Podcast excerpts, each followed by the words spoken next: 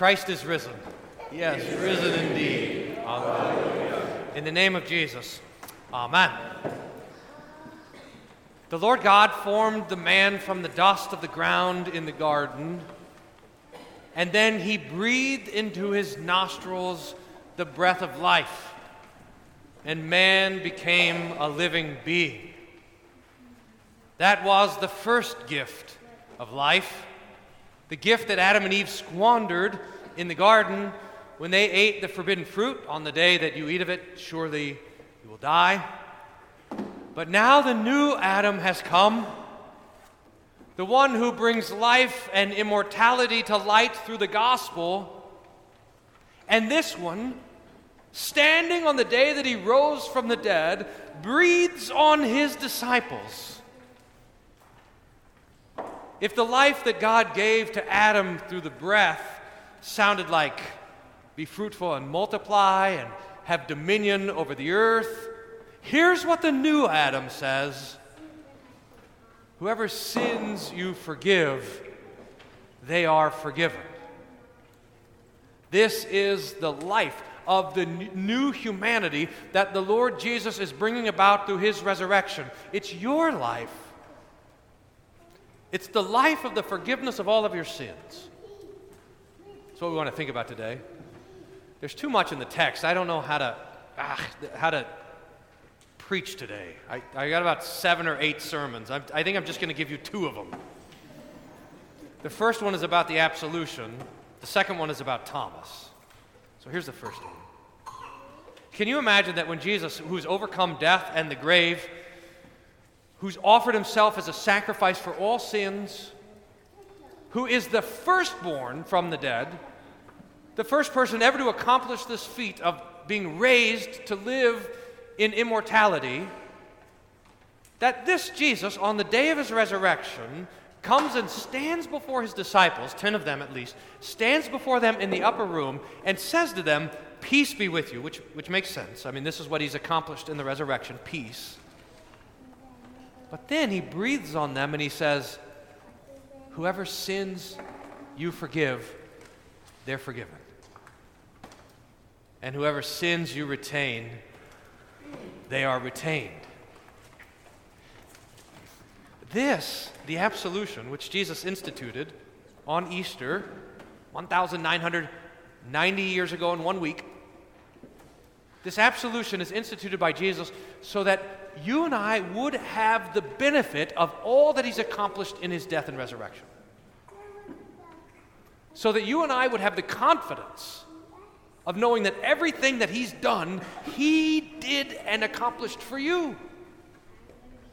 And that all comes to you in baptism, which He institutes a couple of weeks later, in the supper, which He instituted three days before, and in the absolution. This is an absolute treasure. There's a line in Martin Luther, he wrote a little essay uh, that was called uh, Encouragement to Go to Confession and Absolution.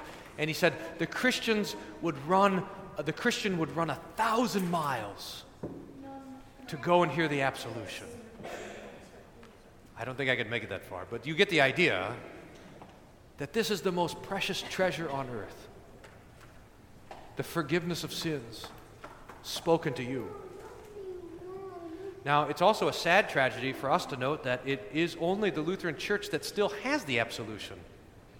We don't, want to, we, we don't say that with gloating, but rather with sadness. In the Catholic Church, you can go to confession and absolution, but the absolution that's offered there is not forgiveness of all sins, eternal life kind of forgiveness. It's the absolution of the temporal punishment for your sin. And you're also given penance to accomplish to make it worthwhile. Our closest cousins on the other side, the Anglicans and, and the Reformed, can, can never say, I forgive you all your sins. As close as they can get is the assurance of pardon. Christ died for you so that your sins would be forgiven. But these words they can't speak. They're afraid, uh, they think they're too bold. I forgive you all your sins. You just, you won't, you won't hear it anywhere. We have this treasure, and we should extol it. We shouldn't, we shouldn't hide it. We should, we should rejoice in it. I remember, I think I've told you all the story, when I was coming back to the Lutheran church as an adult. And I hadn't been to the liturgy since I was a kid, so I had never really paid attention to it. And I remember going back to a Lutheran church, and, and there I was in the service, and the pastor stood up there in his nice white dress. And he looked at us and said, if you can believe it, these words. These words came through his lips. I couldn't believe what he was saying. I was so shocked. He said, I forgive you all your sins. And I asked him about it after the service. I mean, I was sitting there thinking, who does this guy think he is? No one forgives sins but God alone. Is he standing in the place of God? Is he replacing Jesus? Is he, is he now the mediator between God and man? I didn't say all that to him after the service, but I did ask him after the service, how, how is it that you can say that you forgive our sins? And he did one of the wisest things I'd ever seen. He asked, I had my Bible there, and he said, Could I see your Bible? And so he took my Bible and he opened, I think it was important that I, I, think if he would have pulled his own Bible out, I would have been like, what kind of Lutheran Bible is this that adds stuff in there? he opened my own Bible to the text that we just read, John chapter 20, and he pointed to the text. Jesus breathed on his disciples and he said, Whoever sins you forgive, they are forgiven. I'll be. There it is. In black and white, or black and red, I suppose. the words from Jesus giving the gift of the absolution. Whoever sins you forgive, they are forgiven. Th- this is what Jesus institutes, and why? So that you would know that the same voice, the same declaration of innocence and righteousness that's happening before the throne of God in heaven, it, so that you would hear that and know that it's true. Jesus wants you to know, dear saints, more than anything else, Jesus wants you to know that all of your sins are forgiven. He wants you to know that He is not mad at you. He wants you to know that all the things that you've done wrong, all the laws that you've broken, all the commandments that you've ignored, all the things that you've said and done and thought and wanted and dreamed of, all the stuff that you've done wrong, all the stuff that you wanted to do if nobody was watching or you could get away with it, all the love that you failed to give to your neighbor, all of your guilt, all of your shame, all of your law breaking, all of it, all is forgiven. He does not hold any of it against you. There's nothing that there, there's nothing to accuse you of. If you were to stand before God on the judgment day, which you will, and the devil was to come and bring the evidence of your guilt, the devil would have nothing to say. Because every single bit of your transgression and iniquity and sin is forgiven. He's thrown it into the depths of the sea, He's forgotten it. And Jesus wants you to know that, to live in that confidence, and to die in that confidence. And we know how it goes is that the devil comes along and he says, uh, and I, I think this is how it works. It's how it works with me. When the absolution is spoken, like when I stood up here and gave the absolution, that the devil says, Well, look, the pastor's only saying that because he doesn't know what you did. All these other people are probably forgiven, but you? Whew, whew, no way. I'm not even sure what you're doing here. I'm not sure how you can call yourself a Christian. All the sins you've committed, all the wickedness in your own heart, all the corruption of your flesh. You call yourself a Christian. And the devil tries to sneak in there, which is one of the reasons why we practice private confession and absolution. That's probably really what Jesus is talking about. We can give the general absolution, which is wonderful, but that we get to hear the absolution one on one. So we go to the pastor and say, Dear pastor, please hear my confession in order to fulfill God's will. We have it, by the way, on the calendar every Wednesday afternoon. You can come to private confession, but any other time that you want, you can talk to me or Pastor LeBlanc or in two weeks, Pastor Davis and come and say, Could you hear my confession and pronounce forgiveness in order to fulfill God's will? And here's the, and here's the beautiful thing about it is that there's simply no gap. There's no place for the devil. It, it's almost like this. I, I think it works in this way. It's like when the devil's sitting there saying to you, Well, look, the, the only reason that pastor dares say anything like the kindness of God and the mercy of Jesus and the forgiveness of sins is because he doesn't know what you did. So when you come to confession, you're saying, All right, Pastor, here's one. I dare you to forgive that. And you know what I'll do? Do you know the only thing that I'm authorized by my Lord Jesus Christ to do is to forgive that sin, to pronounce the absolution, to put my hand on your head so that there's no room for the devil to sneak in there between and say that forgiveness is for someone else and to say to you, your sins are forgiven. That sin is forgiven. And you know the last word that the pastor says in confession and absolution? It's from Jesus on Easter Go in peace. Go in peace with a good conscience. Now, what's the rule? You don't have to go to private confession and absolution. There's no requirement. It's there for a gift. It's not a legalistic sort of thing. And if, if you've never been to confession and absolution, you shouldn't feel bad about it. Rejoice that the Lord has given you a clean conscience, that you rejoice in the forgiveness of sins. But here's a rule of thumb. This is from me, not from the Bible. Here's how I'd like you to think about it, though. If you come to church for three weeks and we kneel to confess our sins, and there's that time of quiet before we confess our sins. And if the same sin floats up into the top of your mind three weeks in a row, then it's time to give us a call and say, hey, Pastor, could we meet for private confession and absolution? It's an indication that there's, that there's a sin that you've committed that's stuck in your conscience, like a, it's like a thorn that's stuck in your foot or something, and you just need to get the tweezers out and pull it away so it doesn't get infected So come in and, and ask for confession and absolution to fulfill God's will. And you'll get it. There's another advantage, by the way, of confessing to the pastor. We'll hear uh, Pastor Davis make his ordination vows in a couple of weeks, and one of the things that he'll promise, amongst a lot of promises and oaths that the pastor makes upon entering into his office, is to never divulge the sins confessed, so that the pastor's ear is attuned a normal tomb, not the tomb of Jesus. the sins go there to die, and they never come out again. So, this is the first gift of the absolution that the absolution is for you.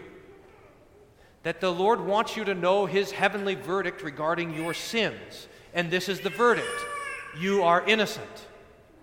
Your sins are died for. Your sins are washed by the blood of Jesus. You have a good conscience, not because you've done anything, everything right. You have a good conscience because the Lord gets in there and scrubs that dirty conscience with His blood. So that you will stand before Him on the last day dressed in the white robes of His righteousness and perfection. That's what is given to you in the promise I forgive you all your sins. And that's what Jesus wants you to have. But there's a second thing of the absolution, and this we often miss. Because we think that the absolution comes from the pastor. I think this confusion is added to because in the absolution we say, the pastor says, as a called and ordained servant of the word, I announce the grace of God to you, and in the stead and by the command of my Lord Jesus Christ, I forgive you all your sins. And we think, well, the pastor's forgiving me because he's the pastor, like the pastor has some sort of secret forgiveness power.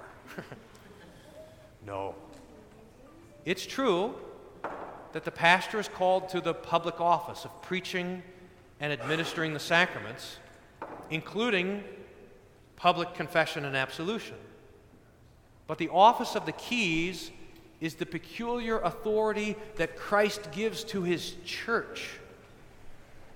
When Jesus says, Whoever sins you forgive, the you there is not just the apostles and it's not just the pastors, it also belongs to you. Let me be very clear on this. If you're baptized, you have the authority to forgive sins. And not just the sins committed against you, although that's a good place to start. you have the authority to forgive the sins committed against Jesus, against God, against one person, against their neighbor So that whenever you hear a confession of sin, it's not just the pastor that's obliged to forgive that sin, but you as a Christian are under obligation to forgive that sin. Now, I don't think this means that when you're with your friends having lunch or something like that, and you hear them telling you something that they're guilty about, that you should stand up at the table and walk around and put your hands on their head and say, as a baptized servant of Christ, I forgive you your sins. You could if you wanted.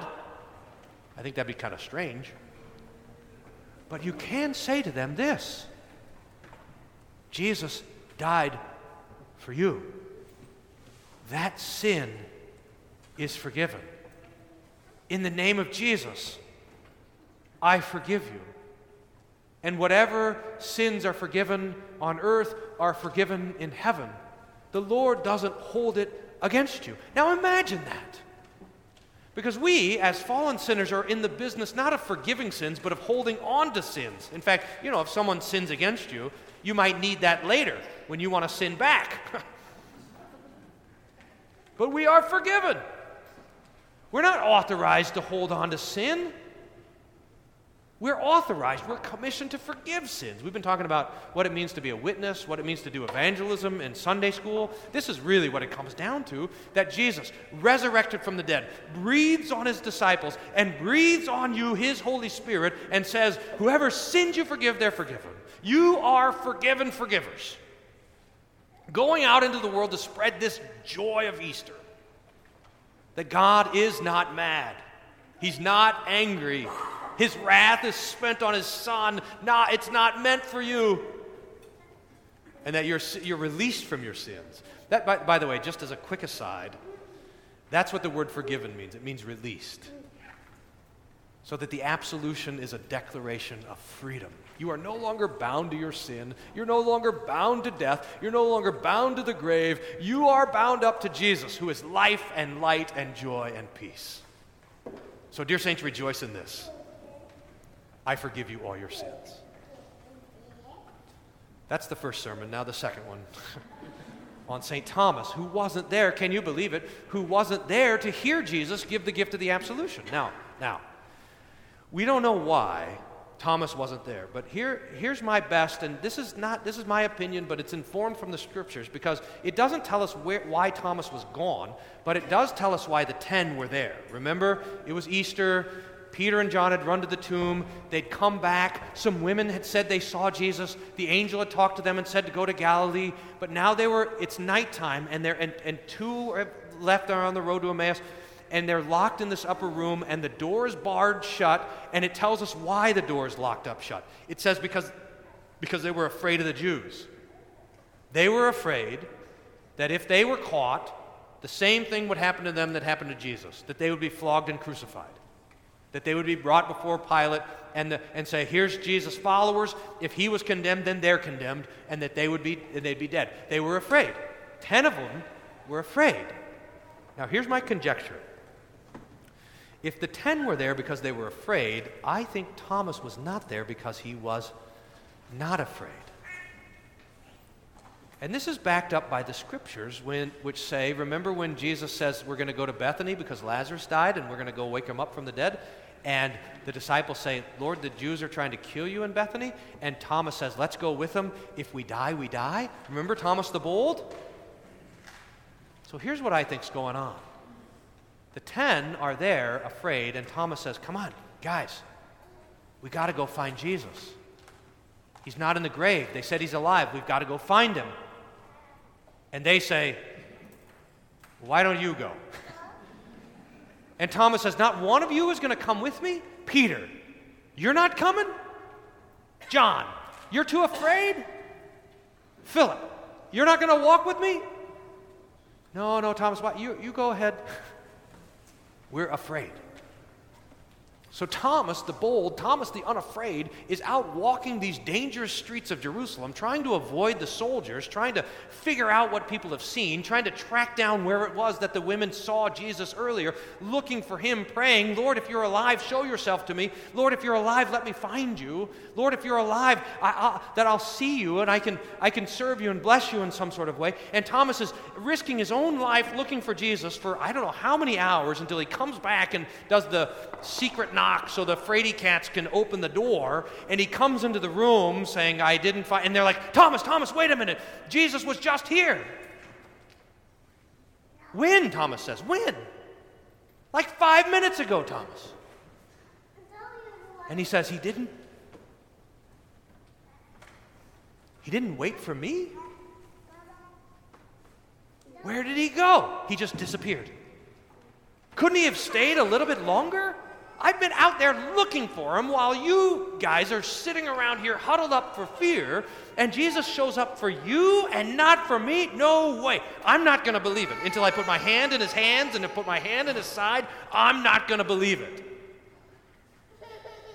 Now, can you? That's got to be a rough night because the ten have this joy of Jesus raised from the dead, and Thomas has this animosity. And that went on not just for that day, but for eight days. Jesus had given them the instruction hey, you guys need to go to Galilee, and you got to think, hey, should we go to Galilee? And Thomas is sitting there in the corner with his arms crossed. I'm not going anywhere. You guys can go. You didn't go before. You can go to Galilee. I'm not going anywhere. For eight days until one week later, 1,990 years ago today. They're still in the upper room, and Jesus appears to them again. And he says first, Peace be with you, the same thing he always says to us, Peace be with you. And then he uses Thomas's own words. We can't miss this. Jesus, when he says to Thomas, Put your hand here in my hand and put your hand in my side. He uses the same words that Thomas uses, meaning that Jesus was there the whole time. He was listening to what Thomas said, he knew it. And he shows him his hands and his side, and he says, Don't be unbelieving, but believe.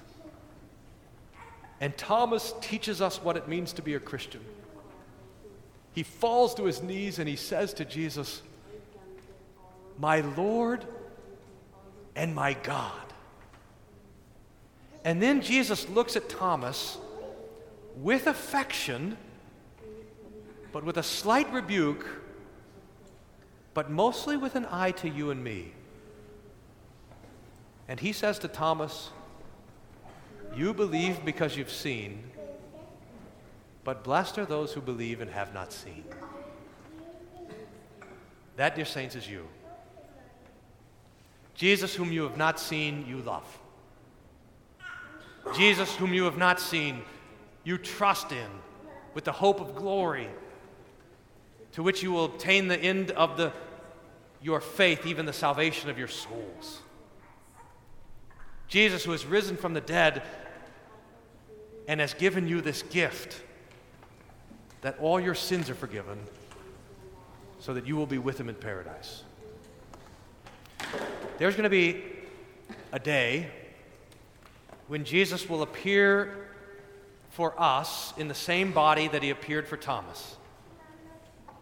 And we'll fall down with Thomas and confess the same thing My Lord and my God. And he'll bring us into the resurrection and the life that never ends. So we rejoice today. Just like in the garden when Jesus breathed on the lump of dirt and made a man who was living. So Jesus, raised from the dead, breathes on us this promise the forgiveness of sins and brings us into the joy of eternal life. May God grant us this comfort and this joy, not just now, but also forever. In the name of Jesus. Amen. Christ is risen. He has risen indeed. Hallelujah. The grace of our Lord Jesus Christ, the love of God, and the communion of the Holy Spirit be with you all. Amen.